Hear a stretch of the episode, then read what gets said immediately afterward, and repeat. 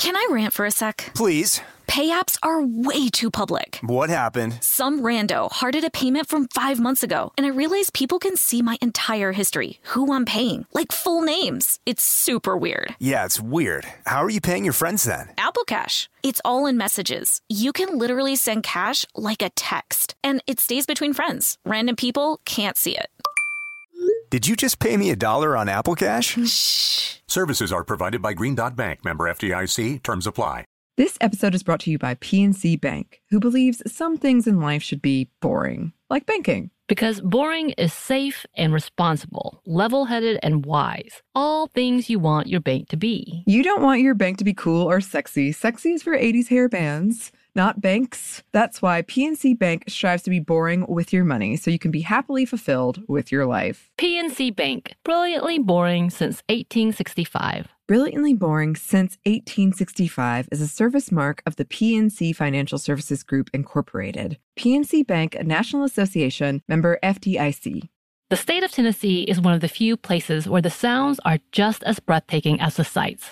Whether that's live music at a historic music venue, the crack of an open fire at a campsite in the wilderness, or hearing kids laughing as they explore what's right around the bend, Tennessee just sounds perfect. Start planning your trip at tnvacation.com.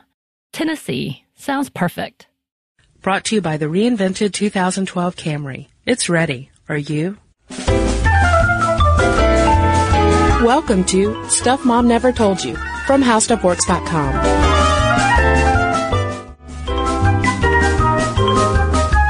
and welcome to the podcast. I'm Caroline. And I'm Kristen.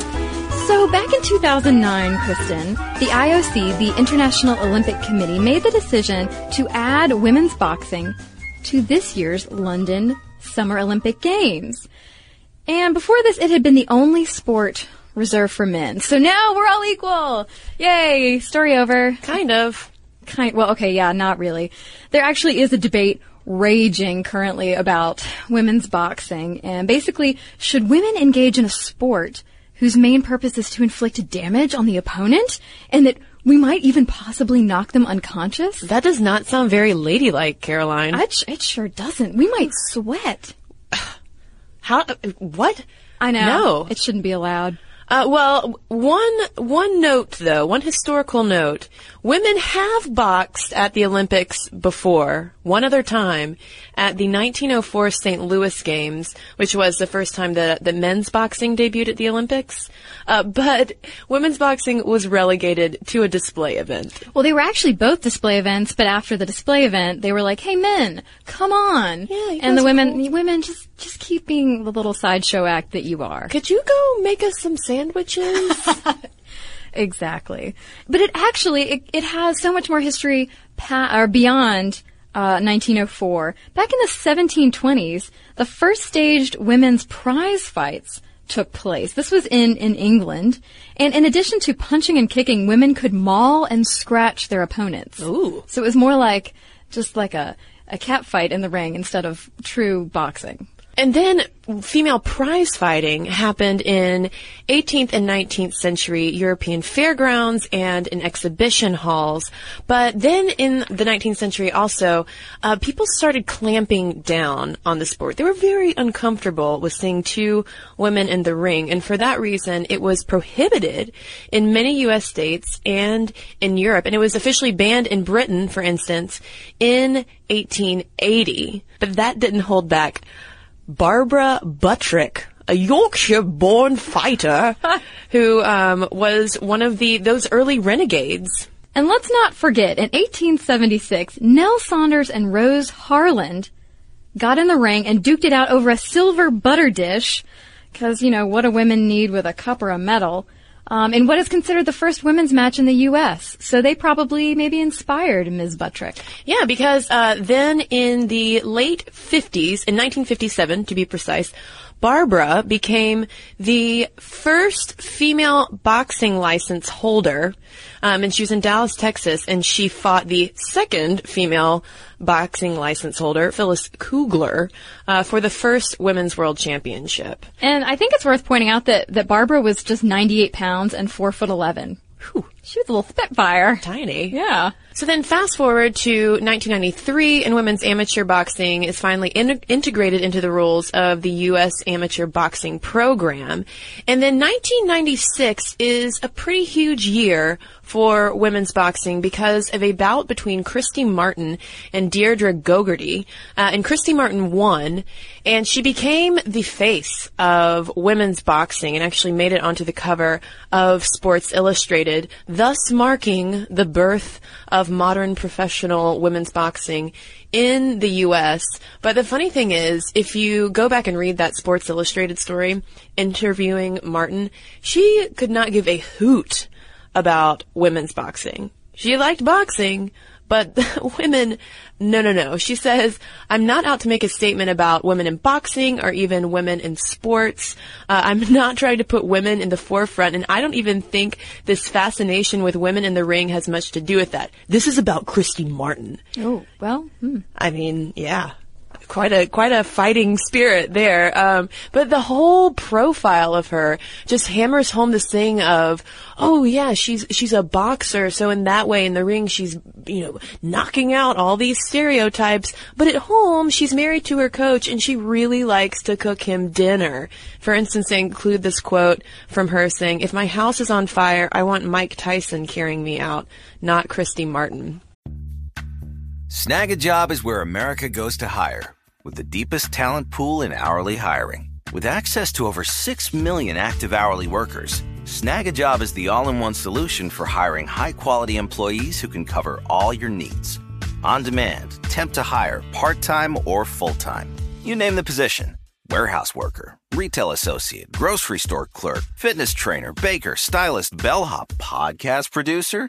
Yeah, Snagajob's got a worker for that. With our easy to use platform, you're able to seamlessly post and fill available positions quickly with a dedicated customer support team to provide all the help you need along the way. Kinda nice knowing you have a talent pool like that in your own backyard, right? Snagajob is the partner you need to keep your business running smoothly. So visit snagajob.com or text snag to 242424 to talk to an expert. Snagajob.com, where America goes to hire. Can I rant for a sec? Please. Pay apps are way too public. What happened? Some rando hearted a payment from five months ago, and I realized people can see my entire history, who I'm paying, like full names. It's super weird. Yeah, it's weird. How are you paying your friends then? Apple Cash. It's all in messages. You can literally send cash like a text, and it stays between friends. Random people can't see it. Did you just pay me a dollar on Apple Cash? Shh. Services are provided by Green Dot Bank, member FDIC. Terms apply. This episode is brought to you by PNC Bank, who believes some things in life should be boring, like banking. Because boring is safe and responsible, level headed and wise. All things you want your bank to be. You don't want your bank to be cool or sexy. Sexy is for 80s hair bands, not banks. That's why PNC Bank strives to be boring with your money so you can be happily fulfilled with your life. PNC Bank, brilliantly boring since 1865. Brilliantly Boring Since 1865 is a service mark of the PNC Financial Services Group, Incorporated. PNC Bank, a National Association, member FDIC. Huh. So, Well, so big first for professional women's boxing, but uh, Christy Martin could care less. And then in 1999, we have the first European Cup for women's boxing, and the first World Championship for women is held not too long ago, just in 2001. Yeah, and speaking of 1999, there was this New York Times article talking about how the trend in women's boxing wasn't so much that all these women were coming coming out of the woodwork to compete and go pro. It's that they were all coming to gyms to get in shape. Right. But through this whole exercise trend, actually a lot of the women who went in to exercise came out champions. Um, and that in that same New York Times article, they interviewed one of the coaches who pointed out some gender differences among some boxers. Uh, he told the Times that women are easier to train than men because they are more relaxed and not as macho. But then he goes on to point out how women boxers do have more fragile psyches. Quote, you can't scream at them like you would with a man, even though sometimes I really want to. Oh, those troublemaking women. Um, one of the women who went into a gym, this was, I believe, in, in uh, New York, Long Island, maybe, was Kathy Collins, who is originally from Georgia. She dropped 101 pounds in the course of her very strict exercise regimen and then turned pro. She won the first women's pro boxing match ever held in Madison Square Garden, and her fights have been on pay-per-view and ESPN and USA networks. And she, she loves the sport, and she said that it really gives you a sense of strength and a greater sense of self. But here's here's the, the the latest controversy that has come up because we'll get back to the Olympic stuff in a second. But November 2011, we've just been we've been slowly but surely making these strides, getting more women in the ring, toughening up, going into those those all male gyms, not giving a hoot. No hoots given. No hoots given. And then in November of last year, the Amateur International Boxing Association has this brilliant idea that female boxers should put on skirts in the Because ring. why not? They're women, right? They should be wearing skirts. Maybe they should be barefoot in the ring too. Well, uh, their argument was, how else are you going to be able to tell if you're t- if you flip on a on a boxing match? How else can you tell if it's a woman up there? But uh, a question that that I had when I first I said it out loud. Why? I said it out loud when I read this, and actually a bunch of people commenting on the articles about this topic said the same thing. Why is it so important to distinguish female boxers from male boxers when you're watching it on TV or whether, you know, even if you're a spectator in the arena, is it not just about the boxing? And so all these issues come up about discomfort with the lack of gender division or obvious gender division, um, discomfort with women entering a traditionally male dominated sport. Following this this announcement, the skirt fiasco, um, the they held the European Championships in Rotterdam, and only two nations, Poland and Romania, decided to uh, have their boxers wear the skirts in the ring.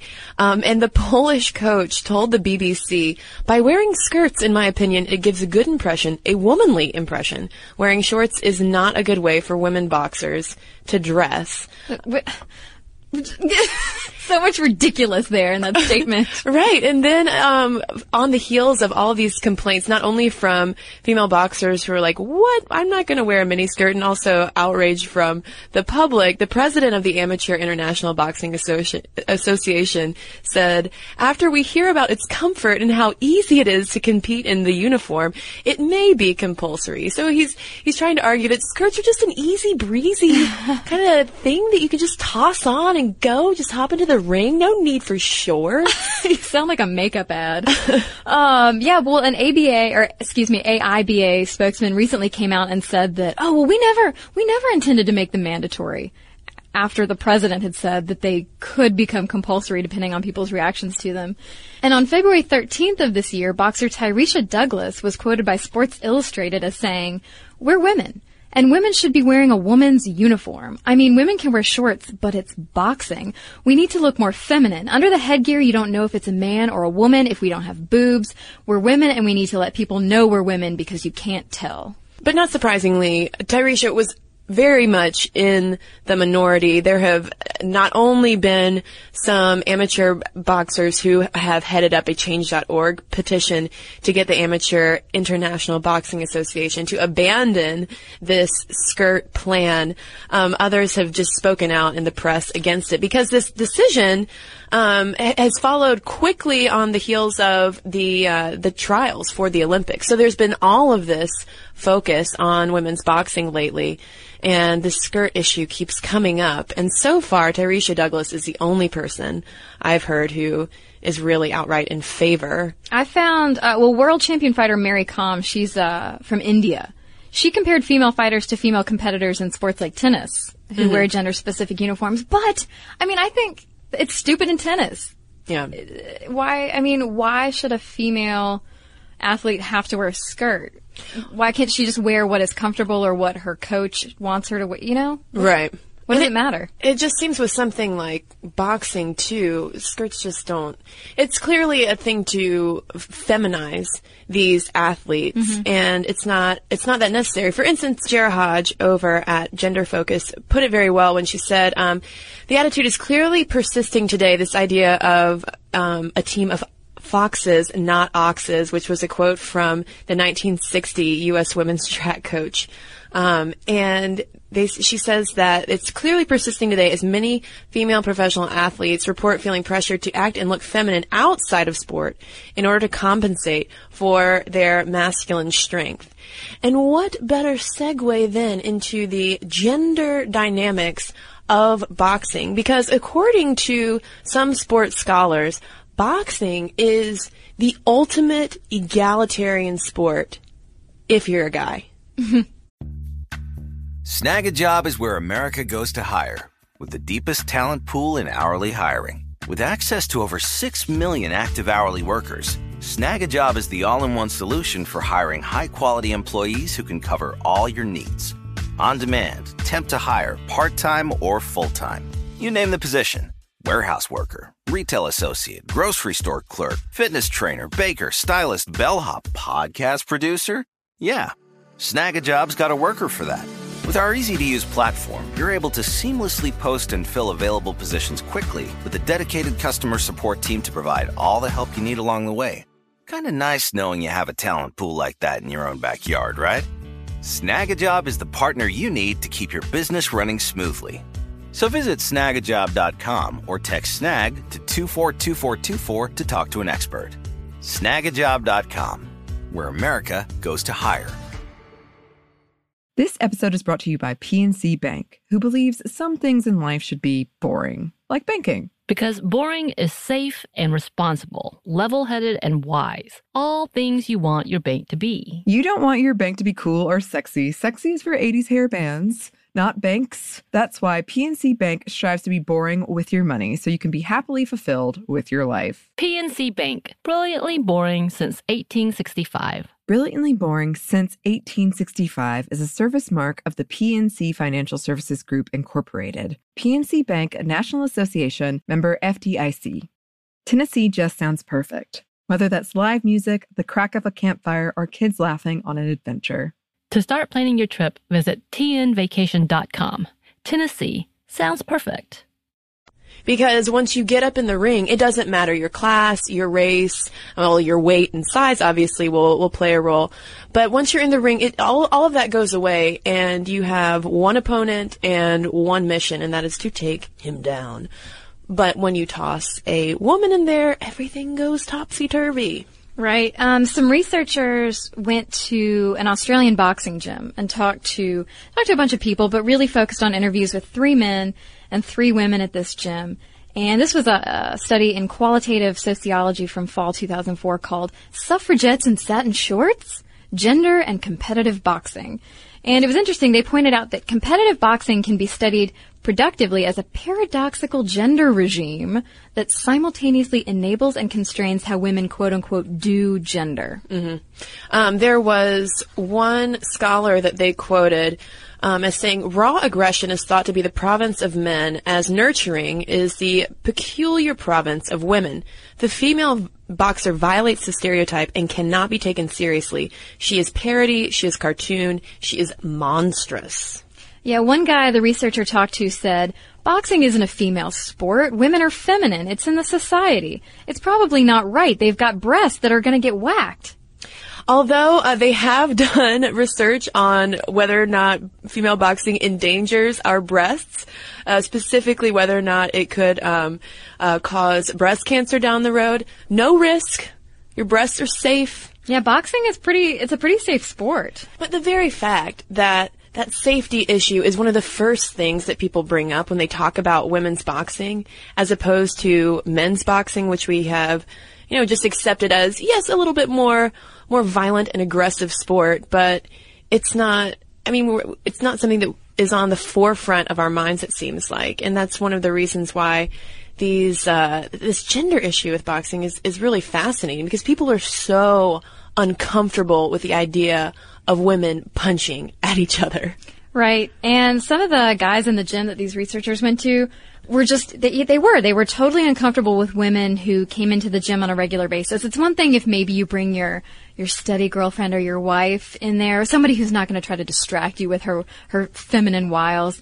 But yeah, for the most part, women in these boxing gyms were considered to be distracting or weakening to men. Well, and I think that this is um, one of the reasons why this Olympic women's boxing landmark is, is such a good thing, not just because it's opening up that final sport to women, but because a lot of the coverage that I've seen of the, the boxing trials, which are now over, has been really positive. Mm-hmm. You know, it's really painting these these women as athletes as really strong and diverse and compelling, not terrifying and monstrous and parodies of mm-hmm. themselves. Yeah, exactly. They're just strong athletes.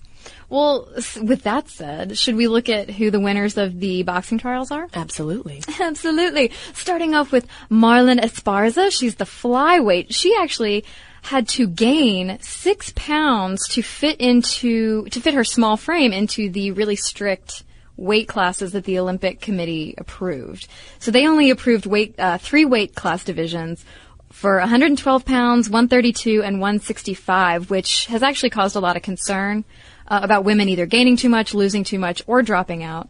Uh, Esparza, like I said, gained six pounds, and she postponed college because she had her sights set on the Olympics. And coincidentally, her last bout happened to be against Tyrieshia Douglas, who we mentioned oh. earlier.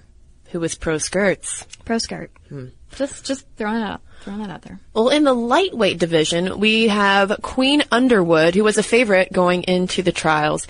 And then there's also Claressa Shields, who is the middleweight.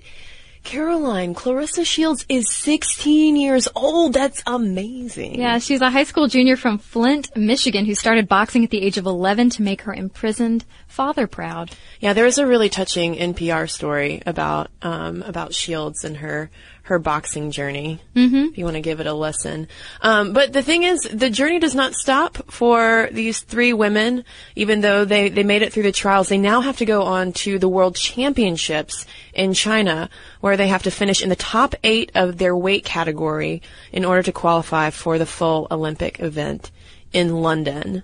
So, three w- women to pull for. And you pointed out that they, you know, the IOC boiled it down to the, the three weight classes. For men's boxing, they've got 10. Yeah.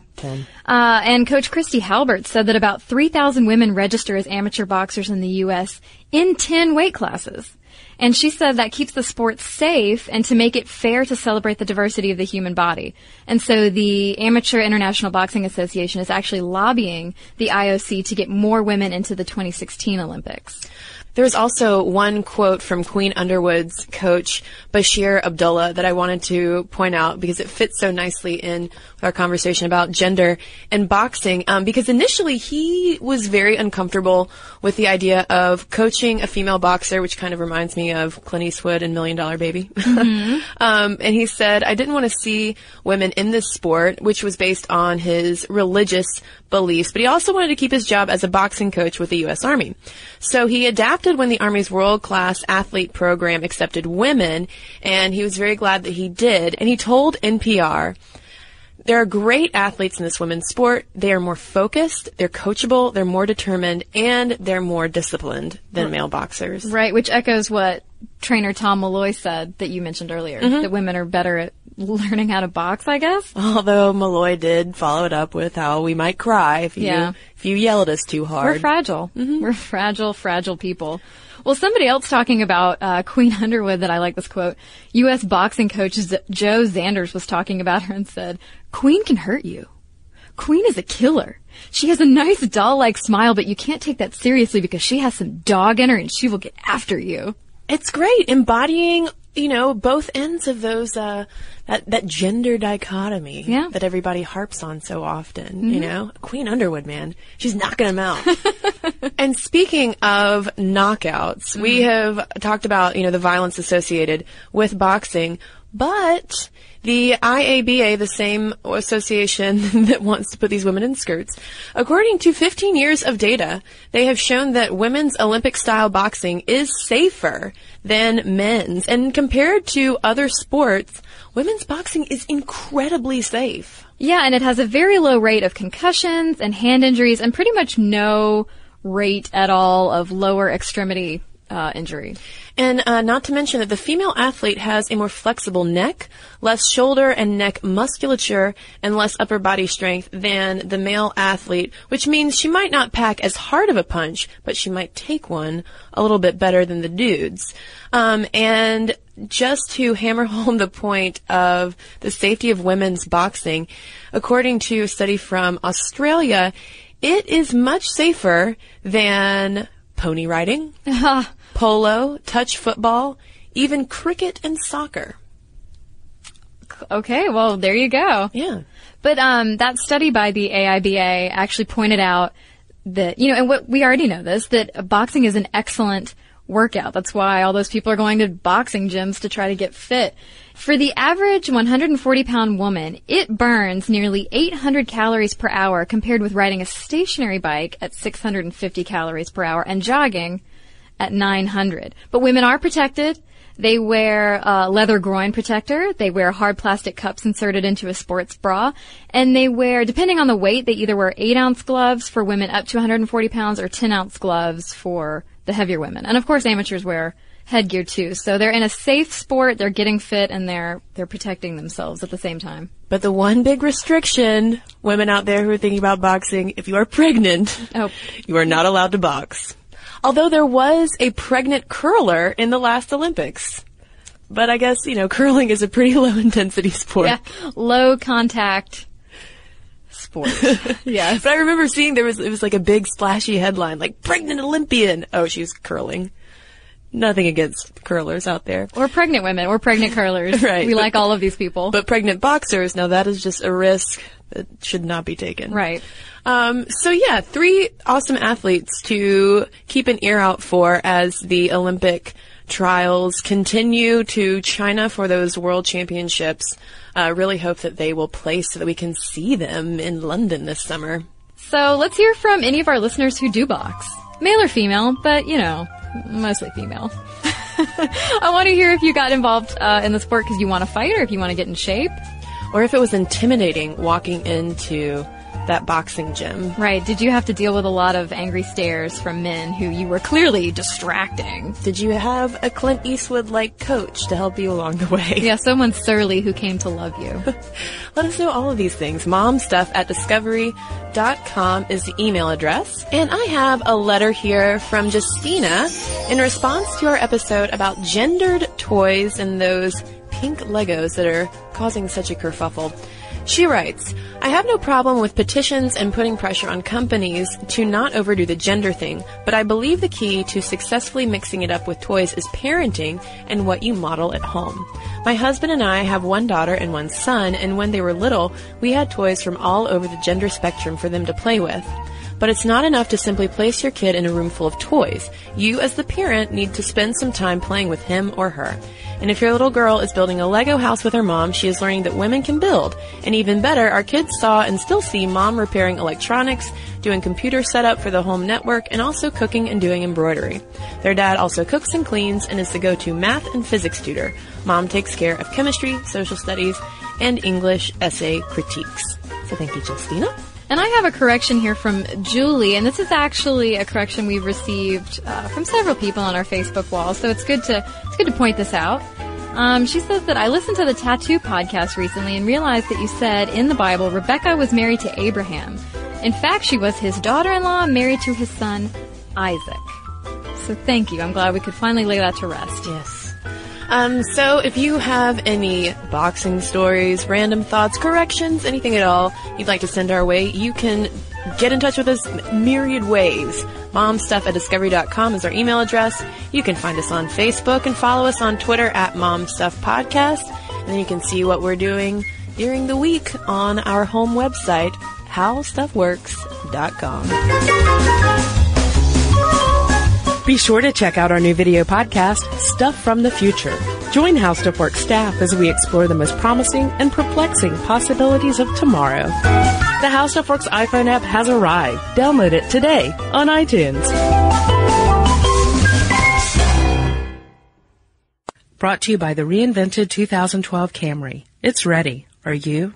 This episode is brought to you by PNC Bank, who believes some things in life should be boring, like banking. Because boring is safe and responsible, level headed and wise. All things you want your bank to be. You don't want your bank to be cool or sexy. Sexy is for 80s hair bands, not banks. That's why PNC Bank strives to be boring with your money so you can be happily fulfilled with your life. PNC Bank, brilliantly boring since 1865. Brilliantly Boring Since 1865 is a service mark of the PNC Financial Services Group, Incorporated. PNC Bank, a National Association member FDIC. Tennessee just sounds perfect, whether that's live music, the crack of a campfire, or kids laughing on an adventure. To start planning your trip, visit tnvacation.com. Tennessee sounds perfect.